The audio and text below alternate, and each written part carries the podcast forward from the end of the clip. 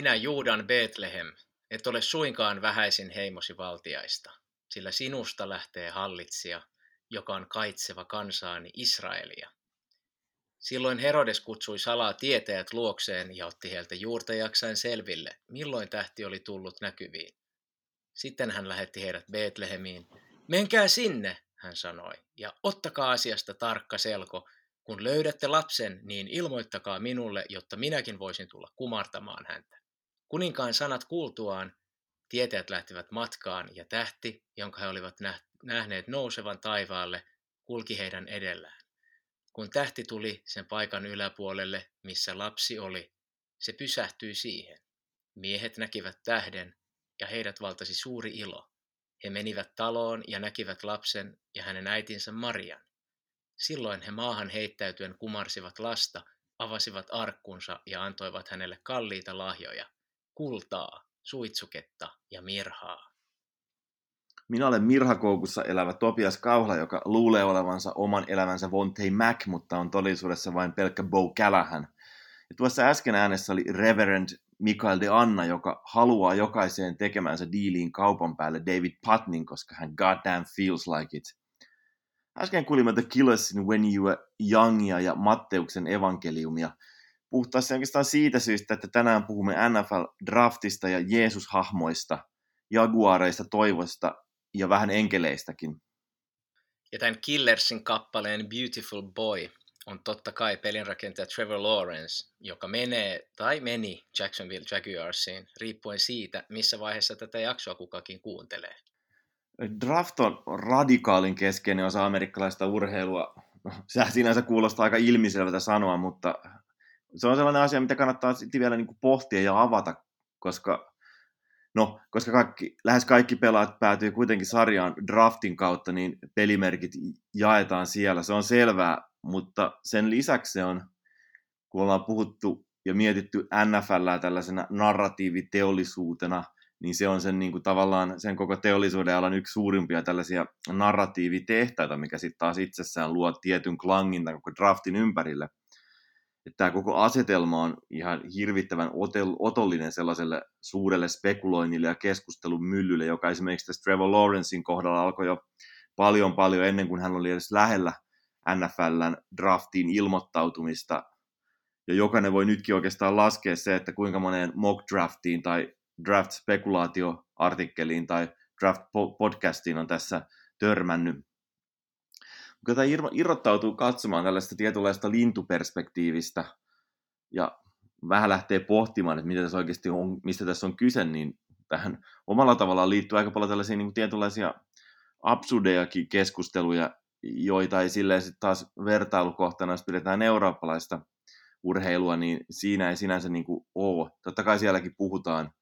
että miten joku toimii jossain ympäristössä ja spekuloidaan seurasiirtoja ja niiden toimivuutta, mutta kuitenkin aika eri asteella, eri tasolla kuin sitten taas USAssa, että ei, ei samalla tavalla ehkä nyt sitten käyty niin vimmattua keskustelua siitä, että miten Dinamo Zagrebin Luka Modric soveltuu sieltä pois siirtyään sitten Tottenhamiin, kuin sitten taas käydään, mitä käydään jostain yksittäisistä myöhäisempienkin kierroksien NFL-pelaajasta. No se on sinänsä selvää, että joukkueen rakennus tapahtuu sitten jenkkiurheilussa jotenkin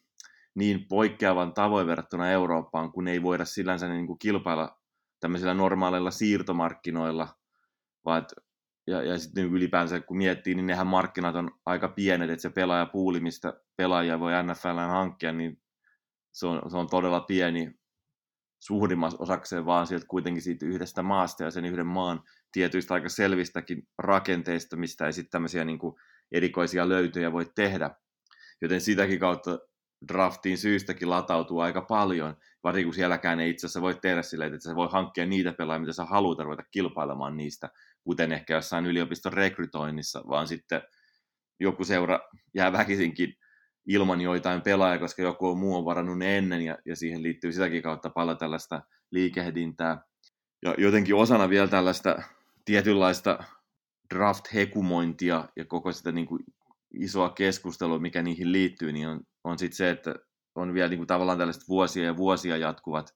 spekuloinnit, mitkä on sitten siinä draftien jälkeenkin, että tehdään tällaisia uusinta drafteja, joissa mietitään sitten, että miten olisi pitänyt varata.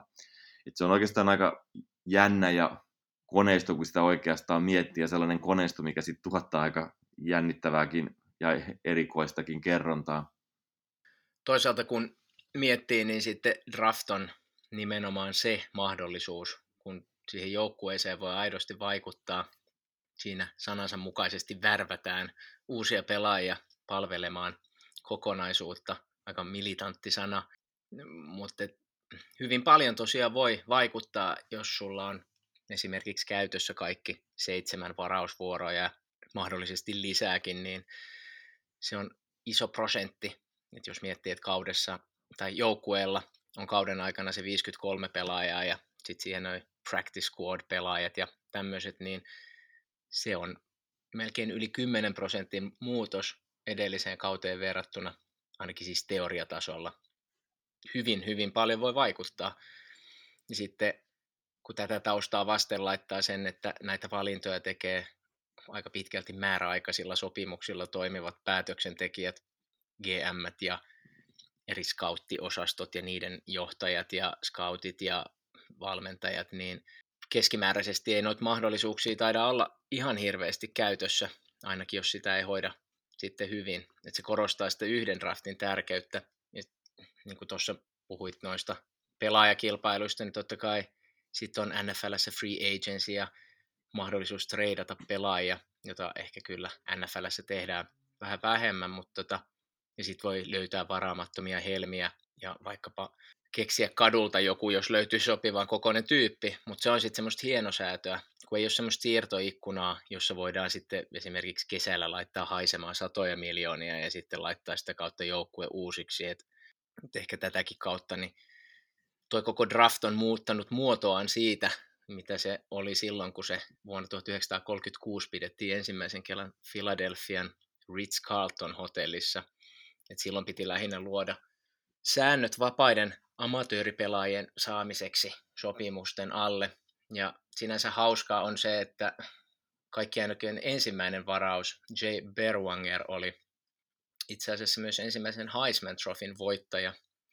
Ja tota, joskin se palkinto oli siihen aikaan vielä Downtown Athletic Club Trophy, joka annettiin parhaalle Mississippistä itään ulottuvan alueen pelaajalle. Siinäkin sitten huonoin joukkue sai tämän ensimmäisen varauksen, ja nykyäänkin huonoudesta sinänsä palkitaan, että jos on mennyt tosi vihkoon kausi, niin saa valita kärkipäässä ja etenkin tämmöisenä vuonna sitten korostuu. Mutta sitten yhtä lailla draft on aika elintärkeä hyville joukkueille. Palkkakatto ja muut rajoitteet aiheuttaa sitten sen, että oikeastaan drafti on se ainoa foorumi, jonka myötä, myötä voidaan vaikuttaa ja päivittää sitä menestyvää joukkuetta ja löytää niitä uusia paloja siihen koko ajan muuttuvaan palapeliin. Joo, se on ilman muuta se keskeinen foorumi pelaaja- tai joukkueen rakennuksessa ja tietysti sitäkin kautta siihen, siihen niin kuin tavallaan tämmöistä isoa kertomusta ajatellen latautuu niin paljon ja se sitten niin itsessään synnyttää sellaisen valtavan myllyn, mikä päätyy jossain määrin vähän niin kuin elämään omaa elämäänsäkin, missä tässä jaksossa tullaan puhumaan. Amerikkalainen jalkapallo on vielä laina jotenkin todella poikkeava, että et, et, et se on, et siinä on vähän vähemmän absoluuttisia vastauksia kuin taas sit joissain monissa lajeissa, että on kuitenkin niin paljon erilaisia systeemejä, niin paljon erilaisia vaatimuksia samallekin pelipaikalle ajatellen joukkueesta toiseen, ja sitten tavallaan se, että niiden pelaajienkin tavallaan se systeemi, missä ne on ollut, niin siinä on aika paljon variaatioita, ja joku preferoi jonkun tietyn tyyppistä pelaajaa joku toinen, että siinä on oikeastaan aika vaikeakin tehdä sellaista hyvää päätöstä, ja sekin tarjoaa itsessään kaikki, niin, kaikki ne mahdollisuuden tällaisen, että voi vaan pyöritellä ja jauhaa ja spekuloida. Ja sitten päälle esimerkiksi pelin rakentaja keskustelussa tulee sitten tavallaan tällainen character ja sitten johtajuus, tällaiset aika abstraktitkin asiat. Ja sitä kautta ehkä sitten näistä saattaa tullakin myös tämmöisiä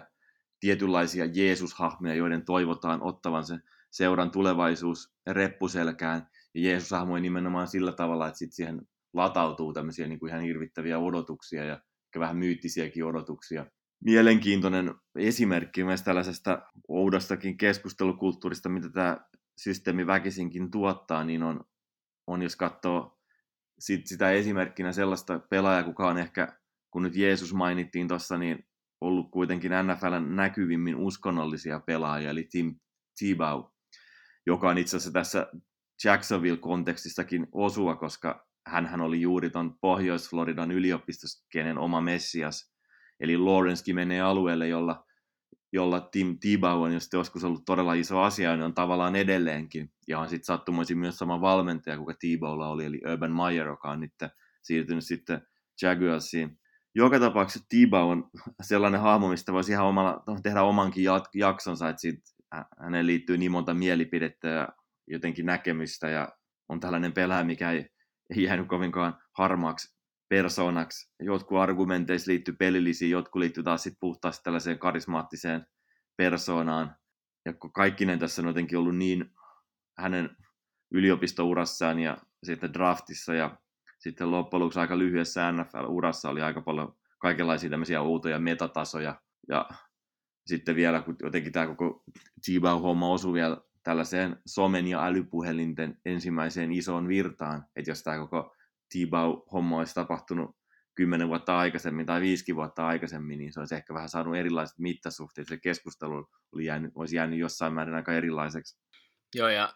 T-Bone aikana niin en itse ihan hirveästi seurannut tätä lajia, mutta hänet tiesin aika hyvinkin nimeltä ja sitten muistan sen polvistumisjutun ja sitä kautta hänestä tuli semmoinen tuttu pelaaja ja me ollaan tästä puhuttu joskus kahden keskenkin, kun mä olen katsonut sen hänen Football Life-dokkarinsa ja jotenkin ehkä hänessä jossain määrin voi nähdä sen, mitä ehkä jossain ideaalitilanteessa haetaan, että hän oli iso ja fyysinen ja kauhean vahva ja kovakuntoinen, niin sitten ennen kaikkea terve pää, niin päihteetön ja nuhteeton. Sitten hän oli kuitenkin aika semmoinen no, komea, jykeväleukainen ja sitten ehkä sellainen uskonto siinä semmoisena yhtenä tekijänä alleviivaa sitten semmoista kykyä ö, keskittyä siihen urheiluun tai semmoista jotenkin, ettei iso raha vie mennessään, kun elämän tarkoitusta löytyy sitten muualtakin. Ja ehkä sitten kynnys lähteä strippiklubille on isompi hänen kohdallaan. Mutta tietty draftissa etsitään parhaita jenkkifutiksen pelaajia, missä sitten taidot ja just fyysiset ominaisuudet on hirveän merkittäviä, mutta sitten monella tavalla draft edustaa myös hyvin, hyvin kovaa läpileikkausta siitä, minkälainen ihminen varataan. Käytetään hirveästi aikaa siihen, että selvitetään, että kenen kanssa joku pelaaja on hengannut ja kysytään sukulaisilta ja koulukavereilta, että miten hän käyttäytyy. Ja tuossa luin The Athleticista jutun, missä käytiin läpi Lamar Jacksonin ja Josh Allenin varausta ja siinä esimerkiksi Buffalon päällystö oli sitten tosi vakuuttunut Josh Allenista, kun hän oli semmoisella illallisella ja tota, miten sieltä lähdettyä, niin hän avasi ovia ja tervehti ravintolan henkilökuntaa jotenkin tosi hyvällä tavalla, että se ei ollut harjoiteltua, vaan se oli hyvin aitoa. Sitä kautta tuli sellainen yhteinen toteamus, että hei, tämä on meidän äijä, tämä me, me halutaan. Joo, kaiken tällaisenkin kautta tähän koko kysymykseen liittyy niin paljon tällaisia tietynlaisia myyttejä ja käsityksiä ja ihanteita ja jollain tavallahan draft on myös semmoinen tietynlainen uskomusten ja tunteiden pelikenttä, mitä on aika vaikeakin vaikka olisi miten piinkova ammattilainenkin, niistä on niin kuin tavallaan vaikea vetää läpi ilman, että siihen niin kuin lähtisi jotkut tällaiset tietynlaiset mielikuvat pään sisällä monessa, monellakin tapaa niin kuin jylläämään. Ja sitten se on tietysti hauska, että sen päälle on sitten tavallaan kaikki sitä seuraavat fanit ja eri seurojen fanit, ketkä ei välttämättä ole hirveästi näitä pelaajia nähnyt, eikä vaikka olisi nähnyt yliopistopelejä, niin ei välttämättä sitten kuitenkaan omaa sellaista silmää, että ne nyt pystyisi kaikki asioita niin hyvin arvioimaan, mutta silti mielipiteitä riittää ja jotenkin kaikki nämä mock draftit ja vahvatkin mielipiteet siitä, kenen, kenet pitäisi varata missäkin, niin ne jotenkin sitten jää elämään sitä elämäänsä. Ja vaikka sitten joku seura toimisi silleen loppujen lopuksi ihan äärimmäisen fiksusti, mutta sellaisella tavalla, joka herättäisi huomiota, koska se olisi poikkeavaa, ja, ja ehkä sen takia juuri fiksu, että se olisikin niin poikkeavaa, niin sekään ei jos sitten päätyisi olemaan ehkä irrallaan tällaista tietynlaista narratiivitehtaasta, koska sitten tulee se, että miten fanien ja median paine osuu pelaajiin ja miten tätä koko asiaa käsitellään ja miten se sitten tulee vaikuttamaan näihin pelaajiin ja sitten sen sellaiseen tietynlaiseen kerrontaan sen, sen joukkueen ympärillä. Joo, ja sitten noiden uskomuksien ja tunteiden avuksi on sit tehty tukemaan iso määrä kaikkia erilaisia testejä, mitä Combineissa tehdään ja miten tietyille pelipaikoille on määritelty ihan jotain semmoisia fyysisiä attribuutteja. Ja olisiko ollut niin, että offensive tacklein käsien pituuden pitäisi ideaalitilanteessa olla 34 tuumaa ja tämmöisen korkealle povatun Penei Suolin käsien pituus oli 33,5 tuumaa ja ihan tästä puolen tuuman erosta saadaan edes jonkunlainen puheenaihe. Muistan, kun DK Metcalf oli varauttavissa ja hän ei sitten osannut juosta Alcoonia, eli tämmöistä suunnanmuutostestiä, niin siitä käytiin vähän, että pystyykö hän pelaamaan, niin sitten jotenkin sitä ei käyty semmoista keskustelua, että, että onko hänen sitten kentällä pakko juosta niitä, että voiko se toimia semmoisessa systeemissä sitten, että ehkä jollain tavalla niin sitten tämmöiset, kun on noin uskomukset, niin sitten tämmöiset testitkin niin muuttuu tietyllä tavalla toisenlaisiksi uskomuksiksi määrittämään sitä juttua, ja en tiedä muuttuuko ne jopa jonkinlaisiksi vankiloiksi, että et, ei ehkä tarjoa he hirveästi boostia ajatella laatikon ulkopuolelta. Tuossa kun sä mainitsit tuon fiksun toiminnan, mikä herättää sit siinä narratiivitehtaassa tarinoita, niin onhan se jotenkin niinkin, että, että se drafti itsessään tuntuu sellaiselta, että siinäkin pitää toimia jollain semmoisella tietyllä tavalla, miten siinä nyt yleensäkin pitää toimia, että, että, että jotain tiettyjä pelipaikkoja ei välttämättä oikein voi ottaa ekalla kierroksella tai ainakaan korkealla, koska sitten se on jotenkin turhaan käytetty varaus. Tässä vaikka viime vuosina on ollut siitä, että miten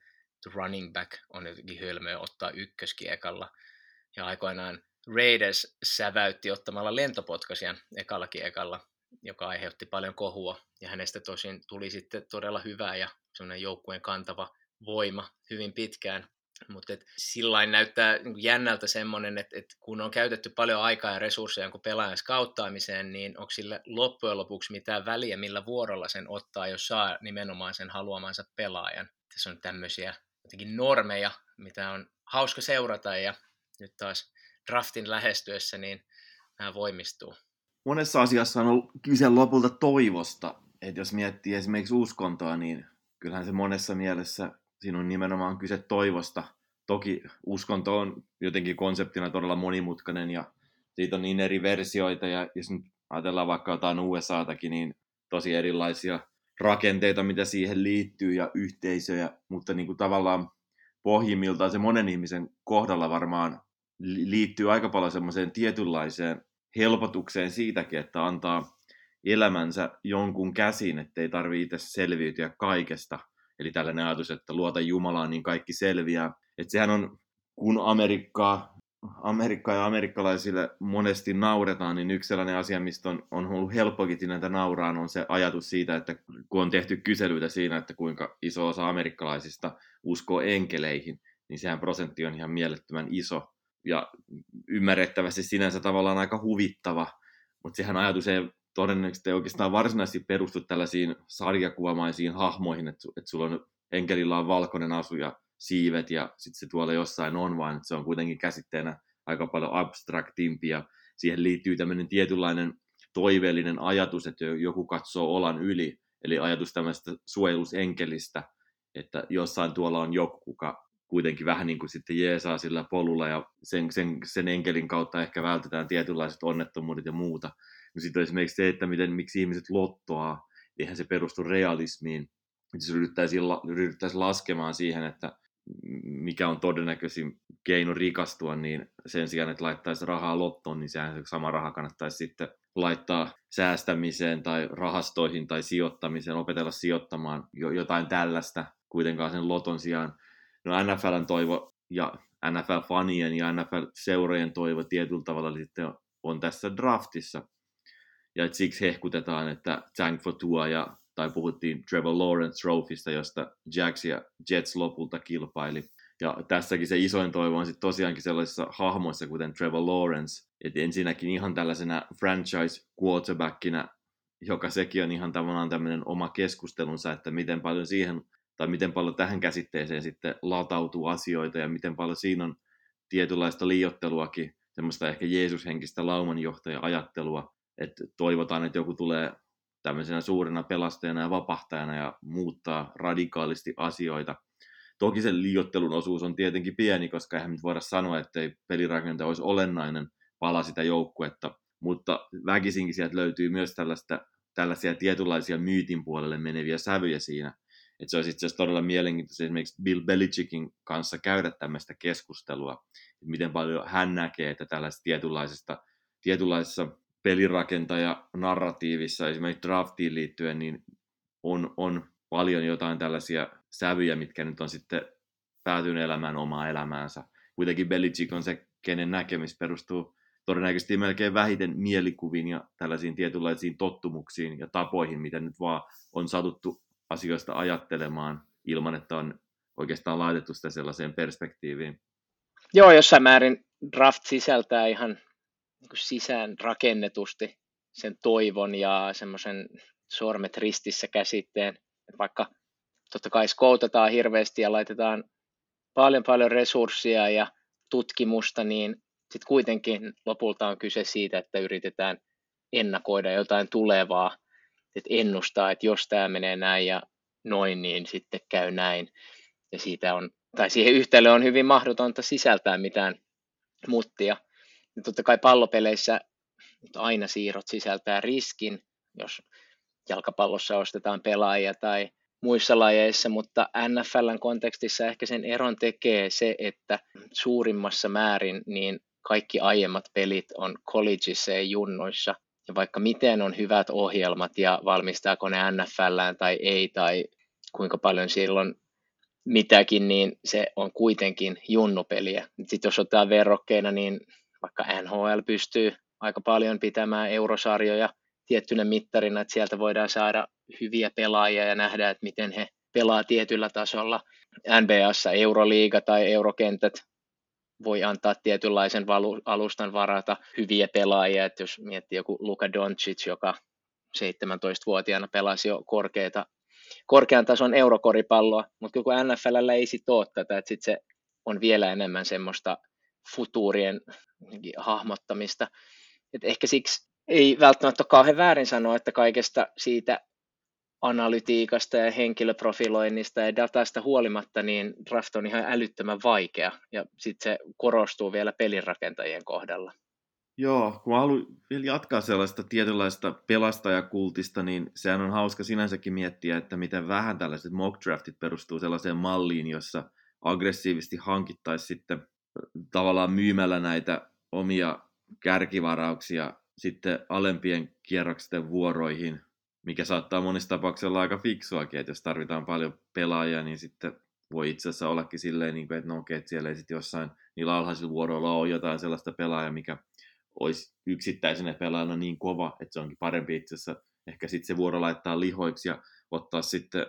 edelleen laadukkaita pelaajia joltain myöhäisimmiltä kierroksilta, mutta ei tämmöinen oikein sitten niinku vaan ehkä uppoisi, että sen takia harvoimmin ehkä näissä mock drafteissa niin hirveästi väläytellään tällaisia vaihtoehtoja, vaikka nyt aina sellaisia artikkeleja tehdään. Me ollaan joskus aikaisemmin mietitty sitä esimerkiksi Washington football-tiimin omistaja Dan Snyderin kohdalla, että et,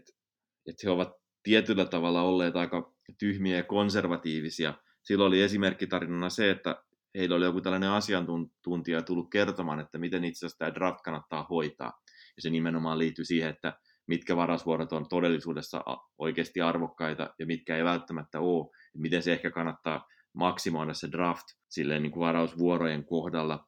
mutta he eivät he tietenkään sitten muuttaneet sitä omaa linjansa, vaan teki niin kuin kaikki muut tekijät, teki, kuten he olivat aiemmin tehneet. Niin se on hyvä kysymys, että onko se niin kuin tavallaan tyhmiä, konservatiivisia vai onko se vaan sitä, että, että jollain tavalla vaan halutaan sitten ehkä pelata sellaisen yleisen narratiivin mukaan ja olla siinä mukana, että halutaan niin kuin rikkoa sitä kertomusta, mihin kuitenkin sitten tavallaan se NFL-media pohjautuu ja miten, mihin fanien odotukset pohjautuu. Että se on sitten niin omalla tavallaan helppo olla sit siinä, siinä mukana. Niin yksi kulma, miten tota voisi ajatella, niin on siinä, että varmaan semmoinen NFL-tason päätöksentekijä, GM, niin on myös jossain määrin semmoinen henkilö, joka sitten haluaa tulla kuulluksi ja nähdyksi. Vaikka se kaikki logiikka sanoisi, että olisi järkevää haalia niin kuin enemmän varauksia, vaikka just vaihtamalla näitä kärkivarauksia pois, niin kun siinä ei kuitenkaan sit tehdä välttämättä semmoista statementtia, että kun sulla välttämättä ei ole hirveän monta vuotta aikaa tehdä sitä duunia, niin paljon sä pystyt pelaamaan sitä pitkää peliä. Mä katsoin tuossa Draft Day-elokuvan, jossa Kevin Costner näyttelee tämmöistä tai Cleveland Brownsin general manageria ja hän sitten tässä intensiivisessä elokuvassa muutama hetki ennen draftia avautuu sitten tälle rakastetulleen, miten haluaa laittaa kädenjälkensä tuohon joukkueeseen, että kun hän ei sitä vielä pystynyt tekemään. Ja sitten, sitten samassa elokuvassa tämä Brownsin omistaja vie Costnerin hahmon vesipuistoon ja kertoo, kuinka ihmiset maksaa siitä, että vesi roiskuu päälle ja puolustavat pelaajat ei, ei aiheuta veden roiskumista, että täytyy olla hyökkäävä pelaaja. Et jos siitä nyt sitten on välttämättä jonkinlaista teatteria, mutta näillä myös kommunikoidaan sen faniyhteisön ja varmaan sitten sen yleisen narratiivin kanssa, et varmaan sitten kädenjäljen saa rakentamalla hitaasti ja loogisesti, mutta sit jossain määrin kun toi päättäjien porukka on kuitenkin aika pieni, että se on se 32 seuraa ja sinne on kova kilpailu, niin sitten siinä varmaan on semmoisia egotekijöitä, halutaan tehdä sellainen splashy move, näytetään, että on, on pokkaa tehdä kovia ratkaisuja, otetaan ehkä jotain riskejä, missä toimitaan jossain datan ja perstuntuman rajamailla. Sitten siinä on niin kuin mahdollisuus toimia niin, että sitten nousee siihen NFL-kertomuksen jonkinlaisena visionäärinä ja eroina. Et nyt jos miettii tämmöisiä menneitä tapahtumia, niin esimerkiksi Kansas City Chiefsin general manager Brett Veach näyttäytyy hyvin viisaalta visionääriltä, että miten hän ensin ylipuhui Andy Reidin katsomaan nauhoja Patrick Mahomesista, jonka jälkeen sitten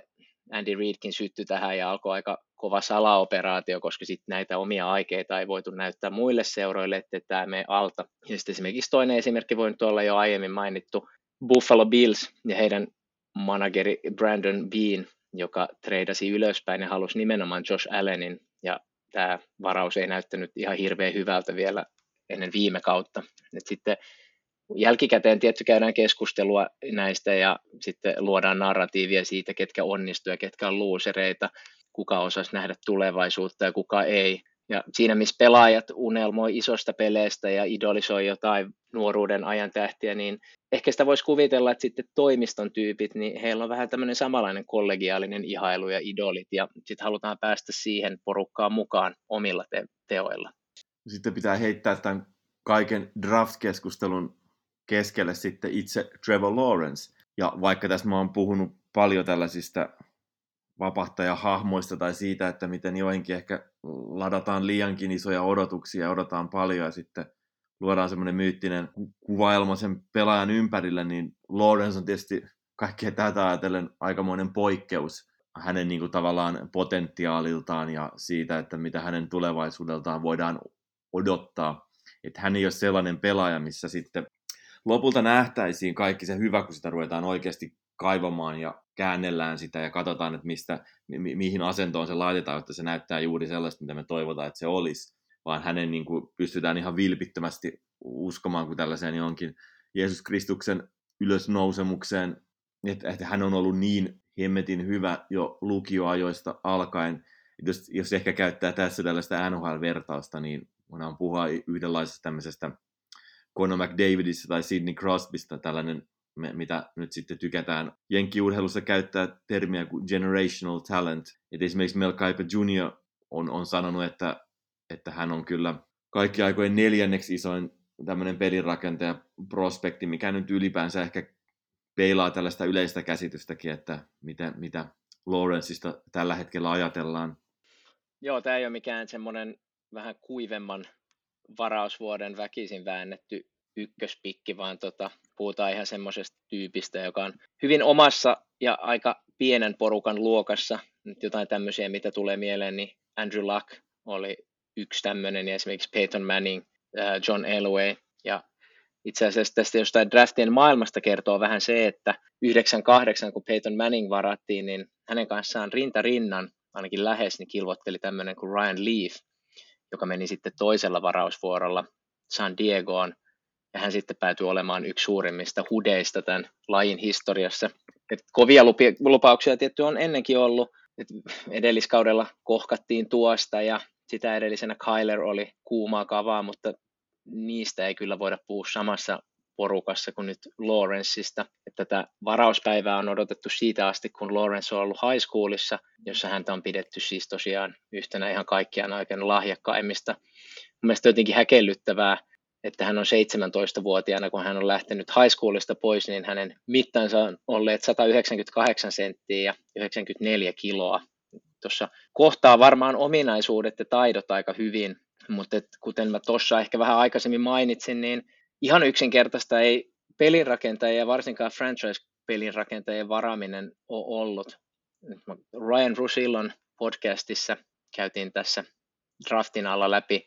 viimeisen 20 vuoden ajalta ykköskiekalla varatut pelirakentajat ja tällä aikakaudella näitä on varattu 55 kappaletta, joista sitten 27 on laskettavissa tämmöiseen bust-kategoriaan. Jos miettii tätä lukemaa niin, ja tätä tulevaa draftia ajatellen, niin jos on ennakoitu, että esimerkiksi kymmenen parhaan joukossa voi mennä viisi pelin rakentajaa, niin niistä tilastollisesti sitten kolme tulee olemaan semmoisia, joilla ei tule olemaan kovinkaan relevanttia uraa liigassa. Se on aika kylmäävä tilasto, ja vaikka nyt näitä eri talentteja esitellään hyvässä valossa, niin joku, miten tämä menee tonne ja tämä toinen menee tuohon toiseen organisaatioon ja muuttaa kaiken, niin tilastot ei tue tätä yhtään. Niin kärkivaaraaksi ajatellen siinä on usein tietysti sitten se dilemma, että he joutuisivat niin huonompiin seuroihin, että tietyt seurat pääsee varamaan niin aikaisin, koska on ollut huonoja, ellei sitten ole joku seura tehnyt isoa työtä saadakseen niitä kärkivarauksia vaihtokauppojen kautta. Tai sitten tietysti voi olla joku semmoinen hyvä organisaatio, minkä kierto sattuu nyt jonain vuonna osumaan niin, että, että sitten se päätyykin varaamaan aika aikaisessa vaiheessa sehän on mielenkiintoista nähdä sitten Lawrencingin suhteen, että kun hän joutuu tällaiseen seuraan, minkä, minkä lähihistoria ei ole todellakaan ollut mikään kovinkaan kunniakas, ja sieltä puuttuu sellaiset tietynlaiset valmiit pelilliset rakenteet, mihin astua, vaan kaikkea ruvetaan nyt ruvetaan niin kuin rakentamaan, niin miten miltä hänen lähivuotensa näyttää, miten ura määriytyy sitä kautta, että hän kuitenkin joutuu tässä ensi alkuun ottamaan aika paljon turpaan. Menee asiat aika paljon aika huonosti todennäköisesti sillä niin joukkuetasolla tulee tappioita ja välttämättä ei linja pidä, joutuu aika paljon säkitettyksi ja ei ole, ei ole välttämättä tai ei olekaan samankaltaista osastoa pelaajia, kenelle palloa heittää, kuin sitten taas yliopistotasolla ollut. Et, et, et Lawrence on yksi esimerkki tällaisesta kärkivarauksesta, mikä on ollut tietynlaisessa tämmöisessä loistavassa yliopisto gravy trainissa, missä, missä sitten on rekrytoitu todella laadukkaita pelaajia sinne, ja kun on huippu, huippujoukkueessa, niin sit pystyy pelaamaan myös sitäkin kautta semmoista tietynlaista huippuluokan jefua, sellaista, mitä nyt Clemsonissa Lawrence pääsi pelaamaan, eikä se ole tavallaan pois Lawrencein taidoista, että hän on päässyt huippuyliopistoon, mutta kuitenkin, että tässä on kaksi aika erilaista maailmaa. Lawrence on jotenkin hauska tällaisena kärki prospektina siinä, että hän on tietynlainen tällainen elokuvahahmo monella tapaa niin kuin taustaltaan ja tietysti ulkonäöltäänkin. Et, et, että jos hänestä ruvettaisiin nyt tekemään elokuvaa, niin se noudattaisi tämmöisiä tietynlaisia amerikkalaisen jalkapalloon liittyvän elokuvan kliseitä, että että että hänen esimerkiksi sitä Cartes-filmissä, missä hän kävi sitten lukion ja missä hän on kasvanut, niin sitä on kutsuttu, on Clemsonin päävalmentaja kutsui, että se on nimenomaan semmoinen todella tyypillinen Friday Night Lights-kaupunki, missä se lukiojoukkue on todella isossa asemassa, että et siellä on sitten se Lawrence semmoisen pienen kaupungin lukiotähtenä ja sitten, sitten hänellä on se tyttöystävänä se childhood sweetheart, jonka hän tosiaankin tapasi jo, taisi olla lukio Jesse ja nyt meni just hiljattain hänen kanssaan naimisiin, että jotenkin tavallaan Lawrenceen liittyy, siihen on helppokin rakentaa semmoinen tietynlainen suuri sankarikerronta ja tällainen elokuvamainen niin kuin eetos hänen ympärilleen. Jos lainataan taas The Killersia, niin A Dustland Fairy Tale-kappaleessa on tämmöinen tietynlainen sopi, sopiva kuvaus, mikä istuisi aika hyvin Lawrenceen long brown hair and foolish eyes, he looked, looked just like you want him to, some kind of slick chrome American prince. Ja hän on tosiaankin ehkä tällainen vähän erilainen draft Jeesus, ei, ei sellainen, että siitä, siitä niin luodaan, tai luodaan ne isot odotukset siihen, mutta ei ole kuitenkaan se, että, että tuntuu siltä, että niitä odotuksia luodaan vähän kohtuuttomasti. Ja, mutta ehkä hän on enemmänkin lähempänä tämmöistä todellista Jeesusta, että on tietty semmoinen niin itseluottamus, mutta semmoinen myös semmoinen rauhallisuus sen päälle, että et, et, et ehkä tämmöinen niin kuin sitä kautta Jeesusmaisempi persona kuin tällainen chip on your shoulder tyyppi, joka voisi taas olla jotenkin ehkä vähän liiankin karski, että eihän tämmöinen ehkä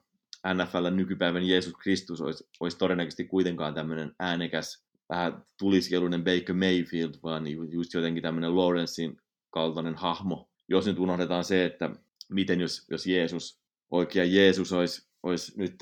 draftissa ja olisi ollut kaikki nämä, nämä perustavanlaatuiset haastattelut, mitä seurat käy pelaajien kanssa, missä aika paljon myös sitten niin kuin ongitaan sitä, että minkälainen character se pelaaja on ja mitä, mitä hänen taustoillaan on ja jos siellä on ollut mitään ongelmia, niin niistä kysellään, niin tietysti tässä tapauksessa Jeesulta varmaan kysyttäisiin siitä, että miksi hän aikoinaan sitten riehu niin paljon siellä markkinoilla. Mutta mut Trevor ei ole kuitenkaan tämmöinen niin varsinainen saarnamies, vaan ehkä pikemminkin sellainen, joka kosketuksellaan sitten parantaa huononkin rissun ja tekee hänestä terveen ja elävän. Hän on jotenkin hahmona vähän tämmöisessä omassa maailmassaan, että on tietynlaiset semmoiset omat ajattelutapansa ja omat juttunsa, mitkä ei ehkä silleen niin tietyllä tavalla edusta semmoista nykymaailman amerikkalaisen urhe- urheilijan normia siinä, mitä hän, hän puhuu ja miten hän selkeästi joistain asioista ajattelee. Et jos hän olisi jotenkin erityisen tämmöinen narratiivi keskeinen, mitä monet on, niin esimerkiksi tämä tuode Sports Illustratedin haastattelu olisi ehkä ollut siinä kassanossa moka, että hän ei antanut semmoista niin kuin, täysin semmoista huippuurheilijamaista kuvaa itsestään. Että mä tarkoitan tällä just ehkä sellaista jotenkin sitä, mitä me ollaan niin kuin totuttu näkemään amerikkalaiset urheilijat, ne puhuu jostain grindista ja ne haluaa osoittaa sen ja sen vääräksi. Siinä on jotenkin semmoinen niin kuin tietynlainen tarina taustalla, että joskus joku ei silloin uskonut ja sitten ne jotenkin kaivaa tätä tai kantaa tätä edelleen mukana ja haluaa osoittaa, osoittaa olevansa jotenkin kuitenkin sit lopulta aika hyvä pelaaja, niin hänessä ei ole mitään tällaista, vaan enemmänkin puhuu jostain tällaista perspektiivistä, että elämässä on muutakin ja ottaa urheilun tosissaan, mutta siinä oli jotenkin semmoinen tietynlainen rauhallisuus, mikä ei liity esimerkiksi tämmöiseen Baker Mayfield, Mayfieldin kaltaiseen, mitä hän on urastaan puhunut ja miten hän tavallaan uraansa on rakentanut ja miten omaa ammattiansa elää. Totta kai nyt kun puhutaan näin tämmöisestä haipatusta lupauksesta, niin media on pullollaan hänestä. Paljon erilaisia juttuja. Mä itse kuuntelin tämmöisen ESPN Daily podcastin, jossa häntä käsiteltiin enemmänkin sitten hänen veljensä kautta, eli hänen nimensä on Chase, ja näiden vanhemmat oli ilmeisen kovia yliopistotaso-urheilijoita, että heidän isä olisi kai voinut pelata ihan hyvälläkin tasolla college-korista, mitä sen ikinä tarkoittaakaan, ja sitten urheilullisten elämäntapojen kautta, niin myös Chasea ohjattiin varhaisessa vaiheessa urheilukentille, mutta hän ei siis vaan kiinnostanut ja tota, ei vaan viihtynyt siellä ja jotenkin uppoutui omiin tekemisiin ja se peli jäi sivuseikaksi ja sitten hän itse lopulta on päätynyt taiteilijaksi ja hänen, myös hänen vaimonsa on taiteilija ja he tekee ilmeisesti aika paljon duunia kimpassakin ja tota, sitä kautta niin hän on hyvin toisenlainen kuin taas sitten Trevor, joka oli lapsesta asti semmoinen, jolle urheilu on lähes vääjäämättä jonkunlainen ura periaatteessa vain siitä kiinni, että mikä laji valitaan. Ilmeisesti koris baseball oli myös varteen otettavina vaihtoehtoina, että hän oli todella todella lahjakas. Ja sitten jos tätä taustaa vasten miettii tota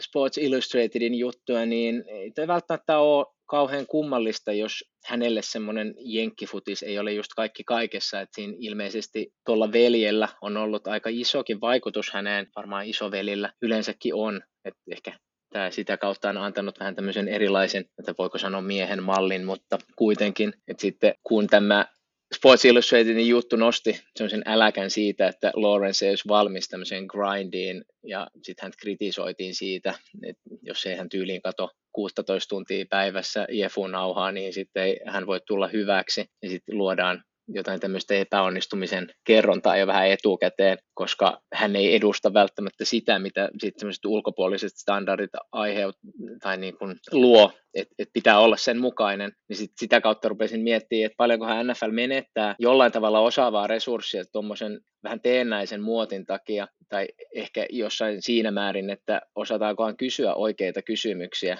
vaikka keskitytäänkö sitten kuitenkin aika paljon siihen, mitä säkin tuossa mainitsit, että on se joku semmoinen missio näyttää kaikille, että et onko se aina se tärkein, että kuinka paljon joku haluaa voittaa ja kuinka paljon se jenkkifutis tässä tapauksessa on just nimenomaan kaikki, kaikki kaikessa. Mutta jos mennään vielä tuohon Lawrenceen takaisin, niin nyt on tässä NFL-uran kynnyksellä, niin heillä on veljensä kanssa jonkunlainen yhteinen taideproggis, tai tämä Chase ja hänen vaimonsa Brooke on olleet suunnittelemassa Trevorista 21 tämmöistä jotain Topsin erikoiskortteja keräilykortteihin, joita sitten tulisi myyntiin, kun Trevor menee NFLään. Et jos tässä on korttikeräilijöitä, niin hoks hoks. Ja sit ilmeisesti tämä sisältää myös näitä NFT-juttuja. Ja sitten niin alleviivatakseen tätä, niin oli hauska, kun ilmeisesti hänestä on tulossa joku tämmöinen kortti, jossa, on, jossa hän on jonkinlaisella kukkaniityllä, joka on sillä kova muuvi, että muutenkin hän on tämmöinen pitkätukkainen ja no, kyllä hän näyttää urheilijalta, mutta hänessä on joku sellainen, no, niin, kaunis mies, joka sitten tulee tämmöisenä hyvin haipattuna ja, ja, ja ilmiselvänä ykköslupauksena, niin sitten hän tulee just tämmöisellä kukkaniittykuvalla, et, et varmaan hän tulee sitten ehkä tälläkin polarisoimaan ainakin alkuun näitä ehkä konservatiivisempia piirejä. Se on hauska ajatella sille, että kuten kuitenkin puhutaan niin isosta maasta kuin Yhdysvallat ja miten Trevor Lawrence on tämmöinen tietynlainen koko Amerikan hahmo jo tässä vaiheessa uraansa, niin, niin miten kuitenkin tällaisella aika pienellä kaistalella hänen elämänsä on ollut, jos katsoo maantieteellisesti et, et, jos vetää tällaisen 400, noin 400 mailin viivan, niin oikeastaan kaikki, missä hän on nyt toistaiseksi ollut ja mihin hän on nyt päätymässä, niin on siinä samalla viivalla. Eli pohjoisesta katsoen ensin Clemson Etelä-Carolinassa, ja hän on kotoisin sitten Georgiasta, äh, semmoinen kuin Cartersville, mikä on Atlantan ulkopuolella, ja sitten Jacksonville ei ole hirvittävän kaukana loppujen lopuksi siinä Pohjois-Floridassa. Et, et sitten tavallaan Jacksonvillekin edustaa sitten samanlaista semmoista niin kuin Amerikkaa, mistä, mistä Lawrence on kotoisin ja mitä hän tietyllä tavalla itsekin kantaa tavallaan mukanaan. Tämmöisenä Amerikana kuvauksena USA toimii todella hyvin, koska se on jotenkin niin paljon erilaisia asioita sisältävä maa, että on niin eri kolkkia ja eri ajattelutapoja ja kulttuureita. Ja se tietysti tavallaan peilaa NFLääkin, että että että että sehän on täynnä erilaisia hahmoja, ihan erilaisia tyyppejä, erilaisista taustoista ja erilaisista kolkista USAta. Ja no, kaiken tämän keskellä Lawrence ei sinänsä ehkä ole mikään tämmöinen varsinainen karikatyyri, tai siitä ei kannata kuitenkaan sellaista ruveta rakentamaan, ei edes tällaisesta tietynlaista etelän, etelän miehestä, vaikka hän onkin Georgista kotosin. Mutta kuitenkin hänellä on aika voimakkaasti sitten tämmöisiä tietynlaisia piirteitä mukanaan, esimerkiksi sitten tällainen vahva, vahva usko, ja kyllähän esimerkiksi Clemsonin sitten toi Jenkkifudis ohjelmahan on myös tällainen hyvin kristillinen. Sitten Jacksonvillekään ei tällaisessa draft- ja Jeesus-kontekstissa ole semmoista, mikä voidaan jotenkin määrittää ehkä siinä tapauksessa pienesti karikoiden, että se ei ole tämmöistä suurinta tieteen ja puhtaiden numeroiden Amerikkaa, sellaista, missä Malcolm Gladwellit tai Michael Lewisit olisi jotenkin erityisen isoja guruja. Että se on kuitenkin konservatiivisempi ja uskonnollisempi kuin suurin osa NFL-kaupungeista. Ja sitäkin kautta ehkä enemmän Georgia kuin tällaista klassista Floridaa, mitä me kuvitellaan jostain Etelä-Floridasta. Vaikka tosin, kuten niin monen kaupungin kohdalla sillä on ja on ollut, erityisesti ollut aika monenlaiset eri kasvot, että, että aina eri, edes jaksa niin paljon alleviivata sitä, että miten, minkälaisilla dynamiikoilla ja minkälaisella vauhdilla USAssa kaupungit on muuttunut ja koko ajan muuttuukin, ja mistä Jacksonvillekin on yhdenlainen esimerkki. Niin Jacksonville ei ehkä ilman NFL-seuraa niin ihan hirveän monen tiedossa olisi, joka Yhdysvaltojen ulkopuolella. Se oli 1900-luvun alussa kuitenkin mielenkiintoinen siitä, että se oli etelän kaupungiksi hyvin progressiivinen siellä oli tosi vireä meno ja paljon paljon jatsklubeja, ja esimerkiksi Ray Charles asui juuri siellä. Siellä oli tämmöinen kuriositeetti, että naiset saattoi omistaa näitä jatsklubeja, ja sitten onko se siitä johtuen tai muuten, niin palkat näille artisteille oli hyviä, parempia kuin muualla, ja sinne syntyi semmoinen tosi eloisa, ihan laajempikin kulttuurihubi. Se on mielenkiintoista, mitä jo tuolla 20-luvulla siellä oli tämmöinen ensimmäinen lyhytaikainen yritys ammattilaisjenkkifudiksesta. No, sitten se muutos Jacksonvillen osalta meni pikkuhiljaa sitten enemmän sellaiseen suuntaan, että siitä tuli tällaisten tietynlaisten USA- ja NFL-karikatyyrien keskitietä, jossa on God, football ja military. Joo, sitten tuli armeija ja baptistikirkko, että maailmansotien aikana ja armeijasta ja etenkin laivastosta tuli alueella tosi iso tekijä ja sitä kautta tietty työllisti paljon ihmisiä ja se on varmaan vaikuttanut, tai nämä on varmaan vaikuttanut sitten kaupungin niin teolliseen kehitykseenkin kuin varmaan sitten henkiseen ilmapiiriin. Siitä sen koommin niin Jacksonville ei ole nauttinut mistään hirveän siistin kaupungin maineesta. Sinne haalittiin jo, kuten me ollaan monissa muissakin jaksoissa puhuttu, niin näissä on ollut tendenssinä haalia isoja bisneksiä, isoja yrityksiä, mutta sitten taas turismi ja semmoinen elämäntapa, matkailu ja muu siihen sidoksissa oleva niin vapaa-ajan vietto niin valu etelämmäksi, lähinnä sitten Miamiin ja Orlandoon. 2005 esimerkiksi siellä pelattiin Super Bowl, joka meni ilmeisesti todella monella tavalla pyllylle järjestelyjen osalta, että oli huono liikenneinfra, oli liian vähän hotellihuoneita, kaikkea tämmöistä. Esimerkiksi Bill Simmons tuli aikanaan sit siitä kovaa sukille, että miten tämä Super Bowl on disaster. Ja sitten tämmöinen yksi ominainen tekijä Jacksonvillelle on ollut, että siellä on haissut pahalle, koska siellä on ollut sellutehdas. Ja tällainen Lappeenrannassa asuvana, niin voin sanoa, että kyllä siihen tottuu. Mutta sen jälkeen kaupunki on laitettu kuntoon ja tätä haisevaa sellutehdastakaan ei enää ole. Donald Trump voitti tämän Duval Countyn äänet, eli Duval County on se, missä Jacksonville sijaitsee, niin vuonna 2016, mutta sitten hävisi 2020. Et Jacksonville oli ylipäänsä tällainen paikka, missä Trump ja Pence aika paljon vieraili ennen, ennen vaaleja, ennen koronaa ja sitten sen jälkeenkin, että sitä on pidetty aika olennaisena. Ja se on itse asiassa, siellä on ollut aika paljon tällaisia nimenomaan valkoisia esikaupunkialueita, joista oli pidettävä kiinni ja mihin he aika paljon sitä jotain niin kuin sitä kampanjansa myös aika paljon ohjas. Jacksonville niin kuin siitä on hallinnosta puhuttu paljon, että se on kuitenkin ollut tietynlainen tämmöinen jähmiä ja aika konservatiivinen, että siellä on ollut tällaisten Old Boy Network voimissaan ja jotenkin ollut aika jähmeä siinä, että miten siellä on pystytty sitten tämmöisiä hallinnollisia rakenteita uudistamaan ja modernisoimaan. Tuossa ajatellen sitä, että Biden voitti nyt kuitenkin Jacksonville tai tuon Duval Countyn on mielenkiintoinen siihen liittyen oli se, että edellinen demokraattipresidentti, kuka, ketä siellä oli äänestetty tai ehdokas, niin oli ollut Jimmy Carter 76. Nyt Jacksonville on oikeastaan, että se voi helposti nähdä, että se on tämmöinen tietynlainen taistelutanner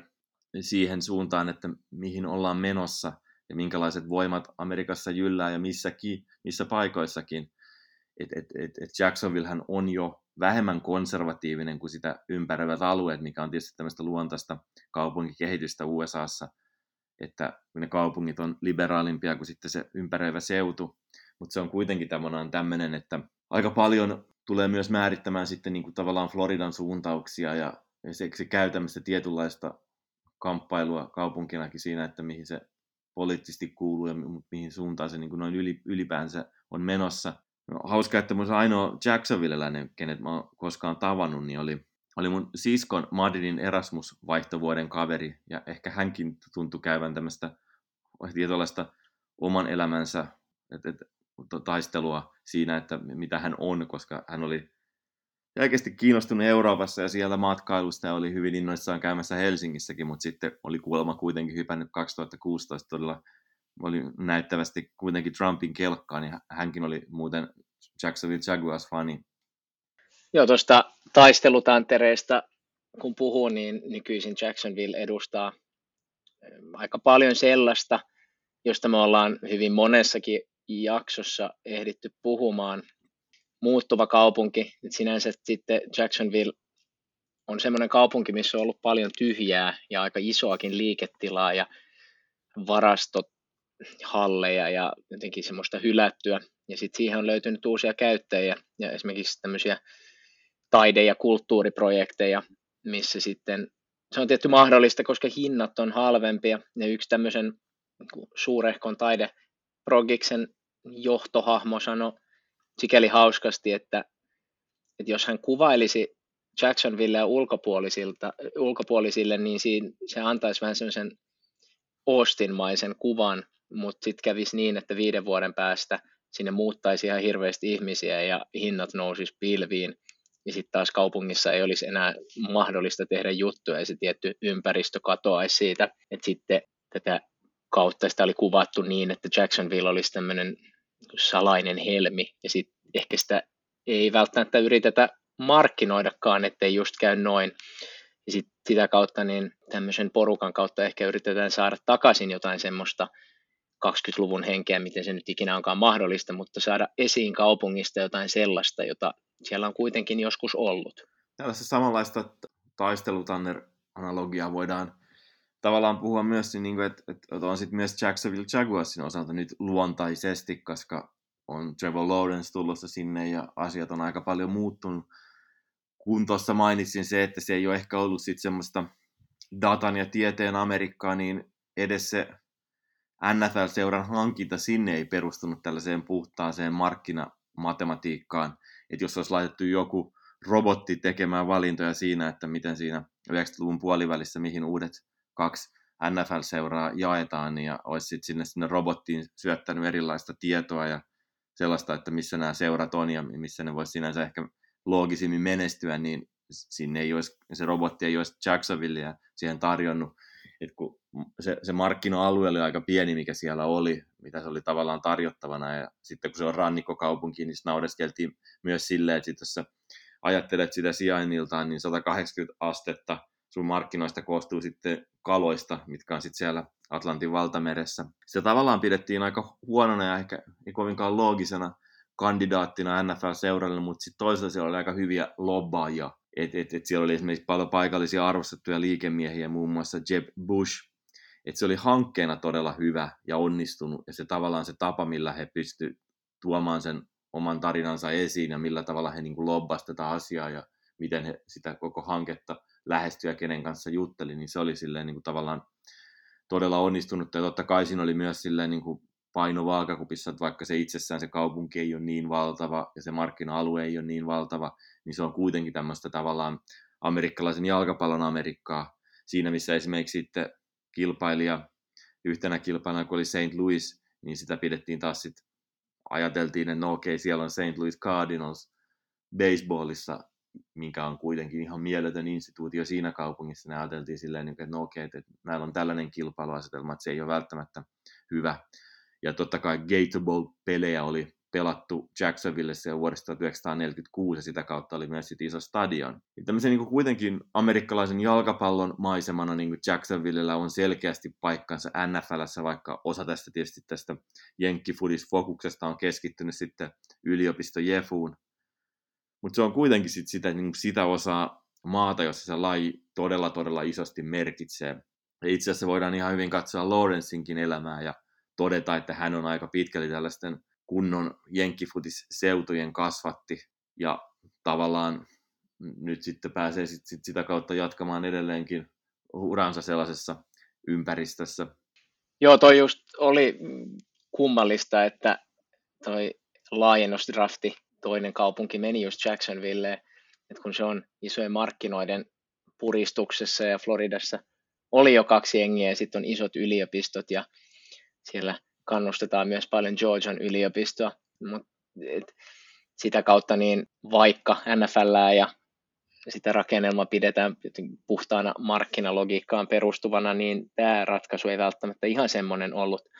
Et totta kai sitten kun Jacksonville sai joukkueen, niin sinne myytiin tosi nopeasti tosi paljon kausikortteja ja sit sillä osoitettiin, että sille oli olemassa kyllä aika laaja tilaus, mitä olisi ollut tietty muuallakin, mutta tämmöisenä heittona perustuen ei mihinkään, niin NFL näyttäytyy tämmöisissä mielenkiintoiselta siitä, että onko se tietosta tai tiedostamattomuutta, mutta semmoinen jonkunlainen tatsi löytyy myös siihen, että missä sitä lajia pelataan, vaikka se markkina ei välttämättä määrittäisi sitä tai maksimoisi ihan täysin sitä potentiaalia. No sitten kuten tiedetään, niin Jaguarsin tämä vuonna 1995 alkanut tarina nyt on ollut loppujen sitten suhteellinen aika huomaamaton ja ei kovinkaan ehkä olennainen näin NFLn isossa kuvassa. Ensin se oli aloitteessaan niin kuin yllättävänkin hyvä, että se laajennus joukkueenakin nousi aika nopeasti pudotuspelijoukkueeksi siinä 1990-luvun lopussa. No sitten tavallaan tällaisina merkki paalulla, milloin Jacksonville on selkeästi huomattu, on tietysti tämä 2017 konferenssifinaali, mutta sitäkin sitten tietysti seurasi tämmöinen aika raskas lasku sekä tuloksellisesti että sitten tavallaan kulttuurillisestikin myös tällaiseksi seuraksesta sitten haluttiin pois, mistä esimerkiksi sitten Jalen Ramsey on aika hyvä esimerkki. Tavallaan tämmöisessä draft-kontekstista pitää muistutuksena sanoa, että Jacksonville Jaguars on ollut se seura, joka aikoinaan 2014 varas Blake Bortlesin kolmannella varausvuorolla. Ja silloin kun Bortles varattiin, niin Jacks sanoi seuranneensa Bortlesia äärimmäisen tarkkaan. Ja sitten ne hehkutukset oli tämän draftin jälkeen sen mukaisiakin, että hänestä odotettiin todella paljon. No, 2017 se käytti sitten nelosvuoronsa sitten Leonard Fonettiin, eli otettiin keskushyökkäjä Ingi korkealla, eikä sitten sellaista keskushyökkää, mikä olisi ollut sitten erityisen kova, vaikka nyt tällä hetkellä sitten onkin hallitseva Super Bowl-voittaja Tampa Bay Buccaneersissa. Niin noilla Jagsin viimeaikaisilla drafteilla niin on tietynlainen se yhtäläisyys, että niistä hyvin moni ei enää pelaa siinä seurassa. Et sitten esimerkiksi just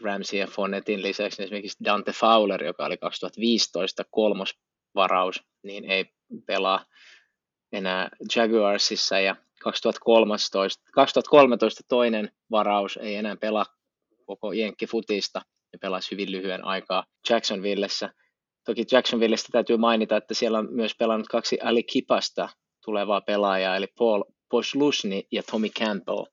Yksi semmoinen, kun mennään tuohon, miksi sieltä on ehkä haluttu pois, niin Jacksonvillen ensimmäinen päävalmentaja oli Tom Coughlin, joka voitti sitten myöhemmin Giantsissa kaksi Super Bowlia, mutta hän palasi sitten seuraan tämmöisellä Vice President of Football Operation tittelillä, joka on jotain GMn yläpuolella, mutta sitten hänellä oli melko paljon valtaa. Ja mun käsitykseni mukaan olen joskus kuullut tällaisesta, että hän otti päävalmentajan toimiston itselleen, niin sitä kautta päävalmentaja taas laitettiin pienempiin tiloihin. Ja sitten hän, ja ehkä tämmöisenä vanhan koulukunnan valmentajana ja menestyneenä semmoisena, joka uskoi semmoiseen tiettyyn kuriin ja, ja toimintamalliin, niin loi sitten hyvin semmoisen militantin kulttuurin ja siinä tämmöinen heidän sakkosysteemi nousi jonkinlaiseksi NFL-legendaksi ja itse asiassa semmoisessa, mistä sitten pelaajayhdistys antoi hänelle ihan varoituksenkin. Ja sitten tämä hänen aikakautensa päättyikin sitten potkuihin. Nyt on taas sitten seuralla tämmöinen ihan täysin uusi alku, että on siellä on täysin uudet ihmiset Urban Meyerista lähtien ja sitten totta kai paljon varausvuoroja ja sitten tämä ykkösvarausvuorokin. Joo, Urban Meyer on mielenkiintoinen siitä, että hänellä on hyvin, hyvin vahva ja voittoisa college-ura, mikä on tosin päättynyt oliko kolme kertaa siihen, että hän on kärsinyt terveysongelmista ja niistä on sanottu, tai niiden on sanottu johtuvan hyvin paljon siitä, että hänelle häviäminen on todella, todella vaikea pala. Et sinänsä mielenkiintoista nähdä nyt, että kun hän lähtee jälleen rakentamaan joukkuetta yhtä sarjan huonoimmista, olkoonkin sitten, että saavat Trevor Lawrence, niin miten esimerkiksi hän tämmöisenä käytännössä voittamisen kulttuurin kanssa kävelevänä henkilönä sit pystyy ottamaan semmoista vaikeaa alkua. Ja sitten just tuosta, en missään tapauksessa vertaa häntä Tom Coughliniin, mutta minkälainen kulttuuri sinne luodaan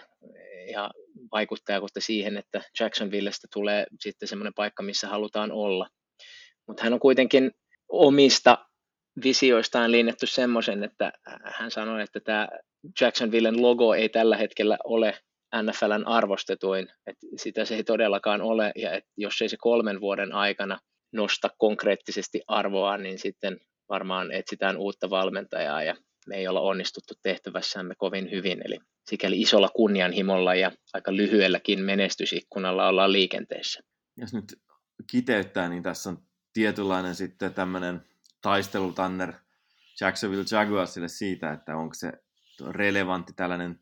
tulevaisuuden seura, ja siinä tietysti pallo annetaan Trevor Lawrencein käsiin, lupaaviin käsiin ilman muuta, mutta tietysti myös aika tällaisilla Jeesus Kristus henkisin odotuksin. Jos Jackson fanelta kysytään, niin Trevor Lawrence on kuitenkin sellainen tyyppi, joka teki viime kaudesta parhaan sitten tämän konferenssifinaalikauden 2017 innostus lähinnä siitä, että vaikka tuo kausi oli aivan täysin surkea, niin he pääsi seuraamaan sitten tätä, kuka saa ykköspikin ja oli ilmeisen kovat juhlat, kun Jets voitti Ramsin ja tämä Trevor Lawrencein saaminen varmistui ja sitä kautta tämmöinen tosi iso haippi syntyi, että he on tehnyt semmoisia paitoja, joissa Trevor Lawrence on laitettu semmoiseen samanlaiseen muottiin kuin Obamalla oli vuonna 2008 siinä semmoisessa selkeässä hope-kontekstissa. Sitten oli tämmöinen toinen hieno kamppis, jossa he keräsi Jacksonvillen suuntanumeron mukaisesti 9 dollaria 4 senttiä, ja tämän varankeruun kautta niin he osti Trevorille ja hänen vaimolleen Marisalle häälahjaksi 299 dollaria maksaneen leivän paahtimen. Voi olla, että tästä kaikesta on lopputulemana Super Bowleja ja Hall of Fame-uria niin Trevor Lawrencein kuin vaikka Urban Meyerin kohdalta ja sitä kautta jopa vuosikymmenen ilo ylikin. Tai sitten pahimmassa skenaariossa noudatetaan alun biisin The Killersin When We Were Young kappaleen kaarta. Tässä kappaleessa sydänsuruja ja kovaa kohtaloa kokenut nainen tapaa uuden miehen, sellaisen, joka lähes vastaa hänen unelmiaan. Hän on kohtelias ja herrasmiesmäinen. Kappaleen edetessä kuitenkin paljastuu, että aiempien tapaan myös tämäkään juttu ei lähtenyt toimimaan ja hän päätyy palaamaan vanhaan elämäänsä.